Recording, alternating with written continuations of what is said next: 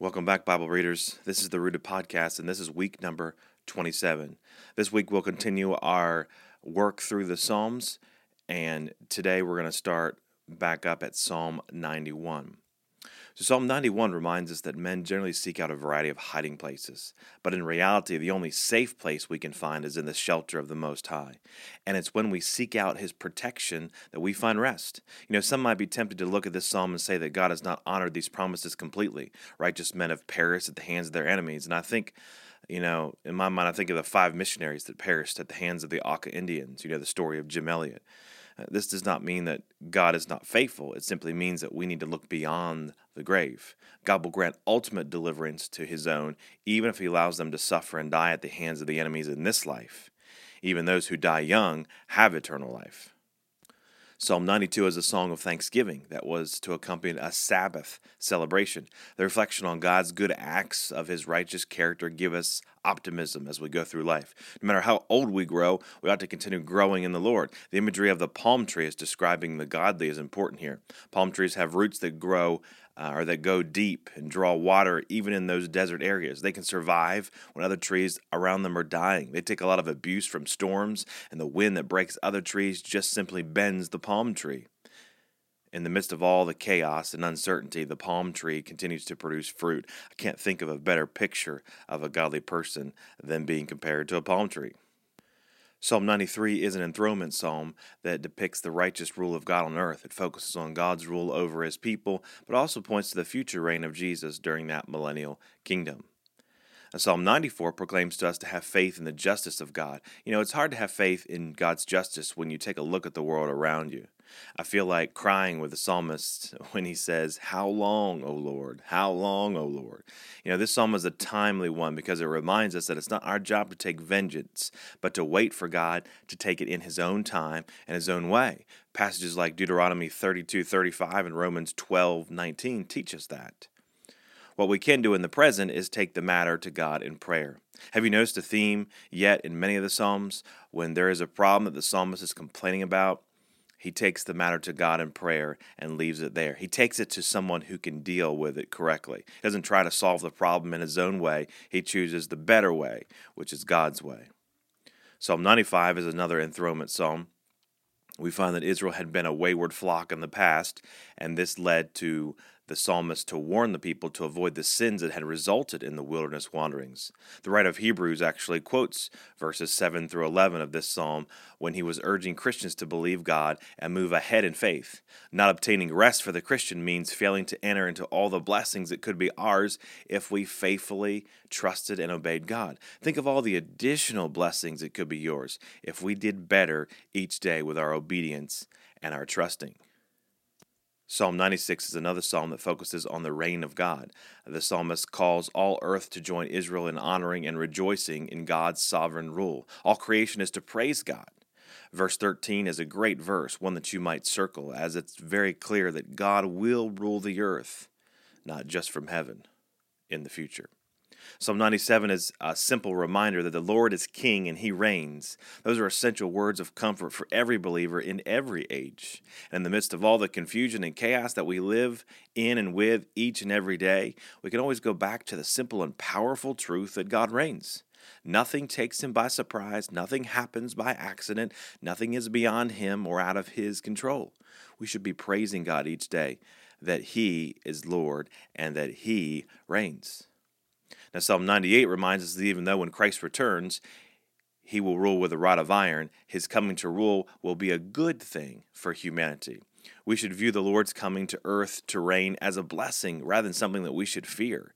You know, the unbelievers might fear because of the judgment that will come with Christ, but we as believers should not fear his coming. In fact, I would say that most believers are looking forward to and desiring for his coming each day. Psalm 99 is about the holiness of the King. We are called on to praise God because He is holy and because He answers prayer. We might suppose that a holy God would not tolerate the sin of any king, but our God tempers His holiness with mercy.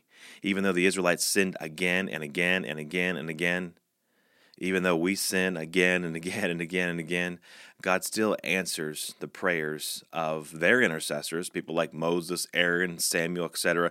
But even today, He answers our prayers, any believer. However, God was not so merciful that He failed to discipline sinners.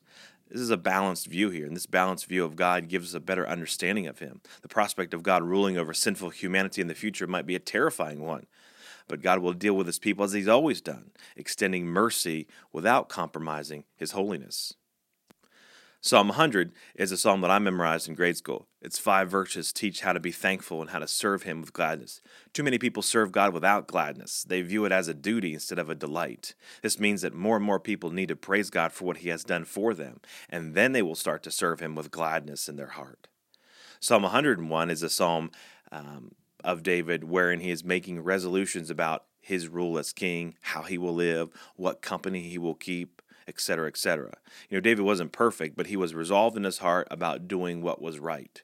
And this psalm is a good model for Christians who are thinking about God's calling of them into some type of civil or governmental service. Of course, the resolutions in the psalm are applicable to every believer.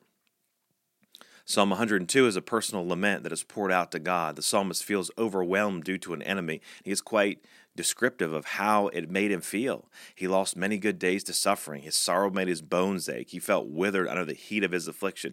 His emotional state was affecting his physical condition. He felt like a lonely pelican in the wilderness or as an isolated owl. His enemies had ridiculed him, and he believed his life was coming to an end. Now, verses 25 through 27 of this psalm are quoted in the New Testament by the writer of Hebrews, who used them of Jesus.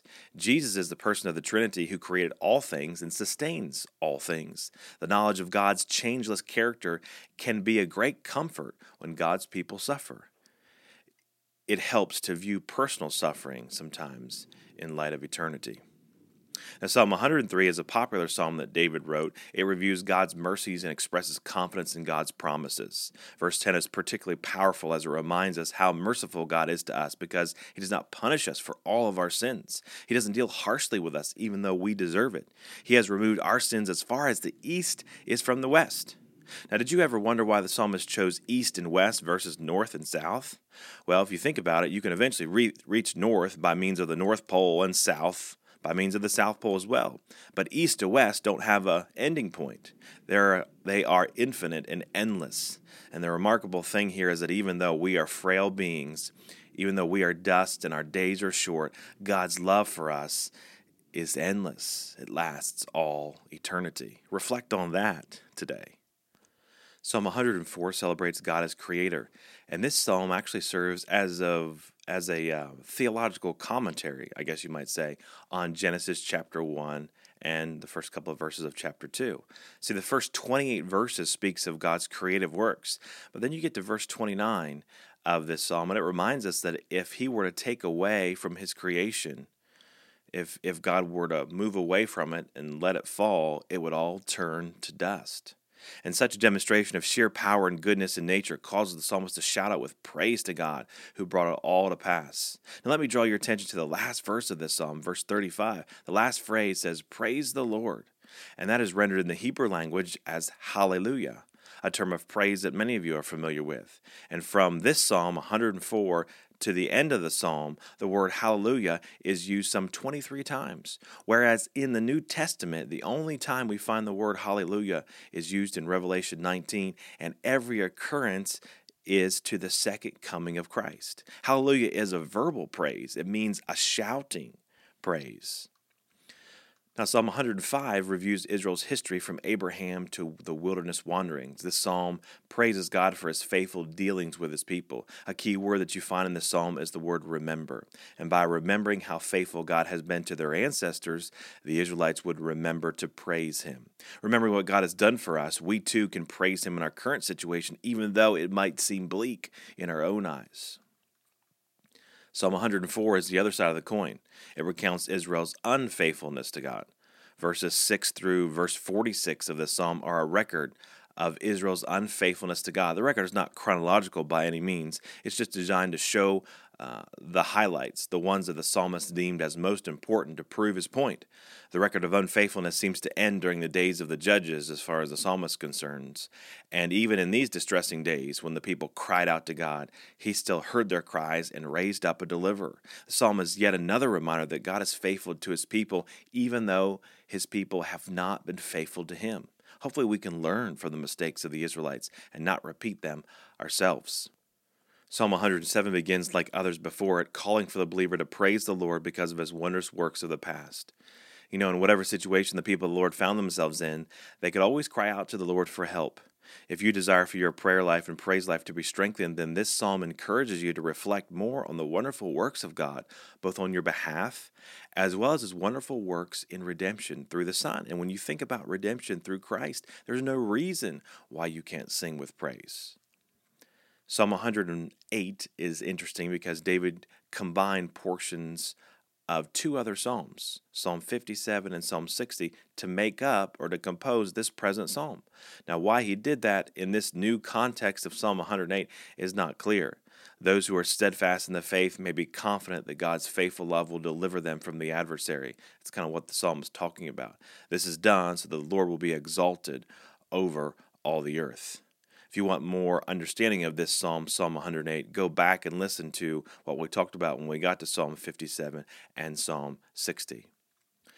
Now, Psalm 109 has some very strong language that David utters towards his enemies. Some believers are troubled by David's words because it seems so uncharacteristic and, I guess you might say, so ungodly of him to pray in such a fashion. In situations of extreme dangers and malicious attacks by people who hate the righteous, it is natural for a righteous person to pray that the Lord would vindicate them, that the Lord would avenge their suffering in this present life. However, at the same time, the prayers of the righteous should be for the salvation of evil people, all people, we should say, as Christ did from the suffering and shame of the cross. Our desire might be for the Lord to avenge us on this side of heaven from our enemies, but from the other side of our mouth, we should be praying that the Lord would save our enemies for eternal from eternal punishment in hell. I know it still hurts to be persecuted and maliciously attacked by the enemy, but maybe now we can get a sense of what Jesus felt like during his earthly ministry. Psalm 110 takes the title for the most frequently cited psalm in the entire New Testament. This psalm is a prophecy of the coming victory of the Messiah over the world. It declared that he has been exalted to God's right hand, that he will establish his dominion over the world, putting down his enemies with one final and fatal blow. But he will be much more than a king, he will be a high priest as well, so that his followers will be sanctified and prepared to worship and serve him. You know, in Israel, there could be only one order of the high priest, and that was from the order of Aaron, who was from the tribe of Levi. The Davidic kings, or the kings from David's line, came from the line of Judah. This would be Christ. And so the only way that a descendant of David could become the official priest was for the order of Aaron to come to an end. And that's exactly what happens at the death of Christ on the cross. The saints now have a new high priest, a new king, one who comes from the line of Melchizedek, not from the line of Aaron. Christ came from the line of Judah, not Levi, remember. Therefore, the priesthood of Christ would be different than Aaron's. And this is the main argument for the Melchizedek priesthood that is discussed at length in the book of Hebrews. And this is the second reference to Melchizedek that we've come across. Uh, the larger references in Hebrews. And again, we're going to wait until we get to Hebrews and we will collect all three passages about Melchizedek and deal with him uh, better, I guess we might say at that point. The good news is that Jesus is not just our king, but he is also our high priest who makes intercession for us continually to the Father. Now, Psalm 111 is one of many acrostic psalms, and we've already come across some of them. Uh, I didn't mention them at this point, like Psalm 9, 10, 25, 34, 37, 112, 119, 145. These are acrostic psalms. Uh, and you've already read a few of them, but let me explain the reason why we call them acrostic psalms. Because each line in the Hebrew text of the psalm begins with the next letter in the Hebrew alphabet. Therefore, each psalm should have 22 lines because there are 22 letters in the Hebrew alphabet. This was likely done so that uh, a person could easily memorize the psalm and recite it easily. God's people should commit to memory the great characteristics and works of God so they will remember to trust and obey Him. So Psalm 111 is. Psalm 112 is also an acrostic psalm with an emphasis on the godly man. He lives in a way that reflects God's presence in his life. He is gracious and just, meeting the needs of others. He's confident despite the trials of life. He knows that God uh, remembers him. He's not fearful. He trusts in the Lord. He is victorious over his foes. He is a charitable person and persistent in righteousness. He's honored by the Lord. You know, what a great psalm that demonstrates the character of a godly man. That's Psalm 112. Psalms 113 through 118 are called Hallel Psalms. Hallel is the imperative singular of the word hallelujah.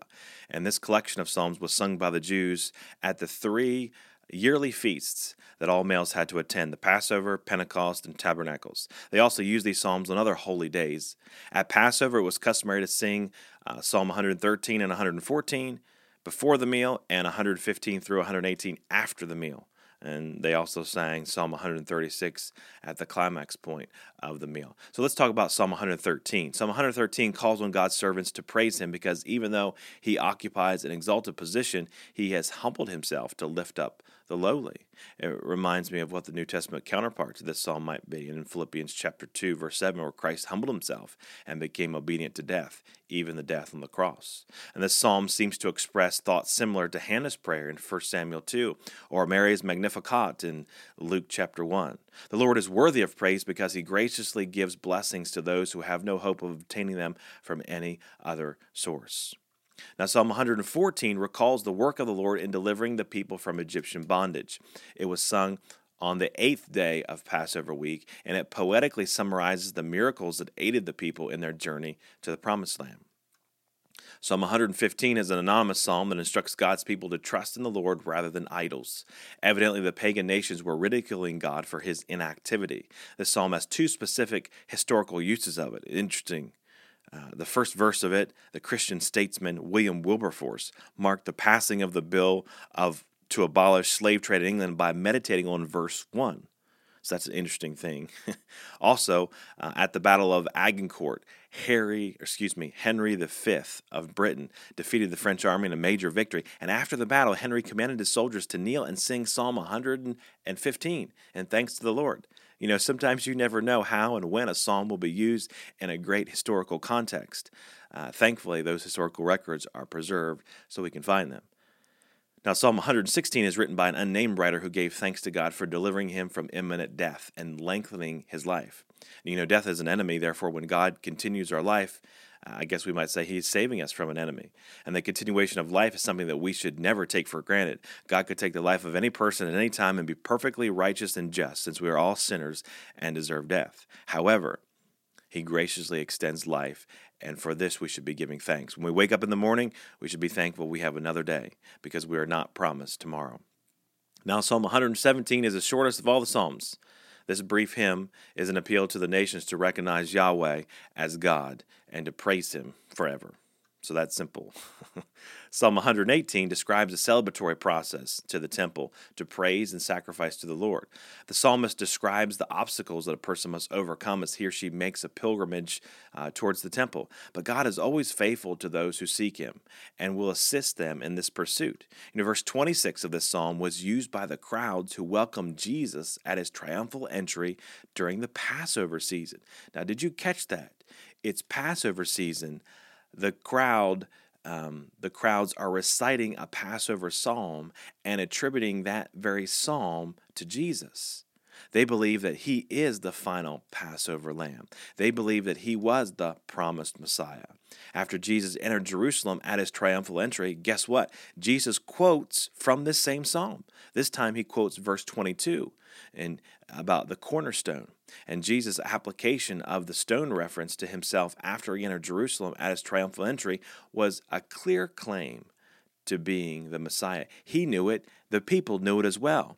However, while the psalm teaches us as teaches us much about the Messiah, its primary significance for an Israelite was for glorifying God as he provided deliverance for them. Obviously, the people who were in the streets of Jerusalem knew that he was coming to deliver them. All right. Time to get to the biggie, the doozy here, Psalm 119. And Psalm 119 is the longest psalm, and I divided it up uh, in your reading for this week and next week, but I'm going to go ahead and talk through it this week. Psalm 119 is the greatest of all the acrostic psalms because each acrostic is eight verses long. That's crazy, isn't it? And each of those verses begin with the same Hebrew alphabet letter. And throughout this psalm, there are several different words used for the law the law, the word, decision, judgment, testimony, command, statute, precept, saying. All these synonyms for law point us to the theme of the psalm, which is God's law, which is the Torah. And for the Israelite, the revelation of God from the law was and is the basis for everything they did. Just like us today, the scriptures are the basis for everything we do. And this also shows us how the Word of God is the application for all of life's circumstances and for all of life's problems. And the main flow of the psalm is the strength that the psalmist finds as he meditates on the word of the Lord. The word is his comfort, his prized possession, his rule for life, his resource for strength, his message of hope. All of these things inspire him to decide to desire God's word more, to live by it better, and to pray according to it more often. So the first stanza, verses 1 through 8, is about praising God for his protective care. The second stanza, verses 9 through 16, teaches us to keep our lives pure by avoiding sin. The third stanza, verses 17 through 25, stresses the importance of God's word in difficult in difficulties and stresses of the world. The fourth stanza, verses 26 through 32, contains the desire of the psalmist to be taught more of God's truth. The fifth stanza, verses 33 to 40, reminds us that the more we focus on the ways of God, the more we, we will suffer the reproach of the world. The sixth stanza, verses 41 through 48, reminds us of our duty to proclaim God's word to the world. Stanza 7, verses 49 through 56, reminds us that in spite of scorn and affliction, the word of the Lord is our comfort, our hope, and our joy. Stanza 8, verses 57 through 64, reminds us that even though the world is bleak and the wicked are besieging believers at every turn, we will still praise the Lord.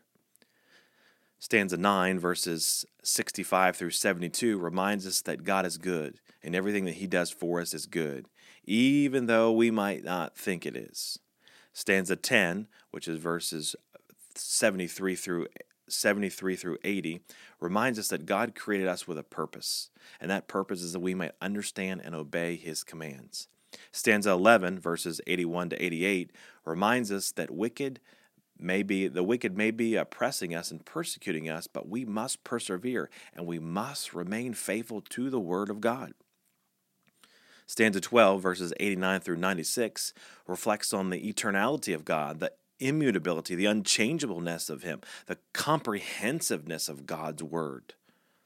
Stanza 13, verses 97 through 104, reminds us that true knowledge and wisdom comes from the knowledge and study of God's Word.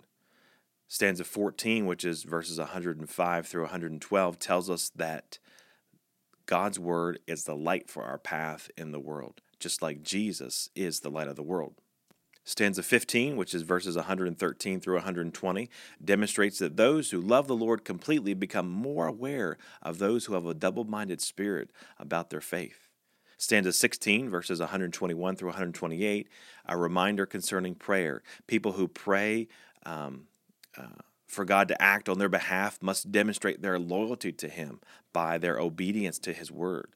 Stanza 17, which is verses 129 through 136, speaks about the appreciation we ought to have for God's word, especially in a world where so many don't appreciate its value. Stanza 18, which is verses 137 to 144, stresses the integrity and reliability of God's word. Stanza 19, which is verses 145 through 152, speaks about the comfort of the Lord's presence that is near. Today, while the Holy Spirit indwells believers, and he is therefore constantly near to us. Stanza 20, which is verses 154 to 160, calls for God to vindicate and deliver the psalmist from oppression because he loves and keeps God's word. Stanza 21, which is uh, verses 161 to 167, reminds us to rejoice in the word of God because it brings peace to those who trust it and to those who obey it. And the last stanza, stanza 22, which is verses 169 to 176, finds the psalmist confessing that he has gone astray like a sheep, and he calls for God to deliver him according to his word so that he might praise and sing to God. All right, that's it. That's the end of Psalm 119. And so you can see how the focus of this psalm is on the value of God's word in everything that we do. All right, that's all the time we have for this week. Email any questions to Bible reading at lmbc.org, and I will talk with you all next week.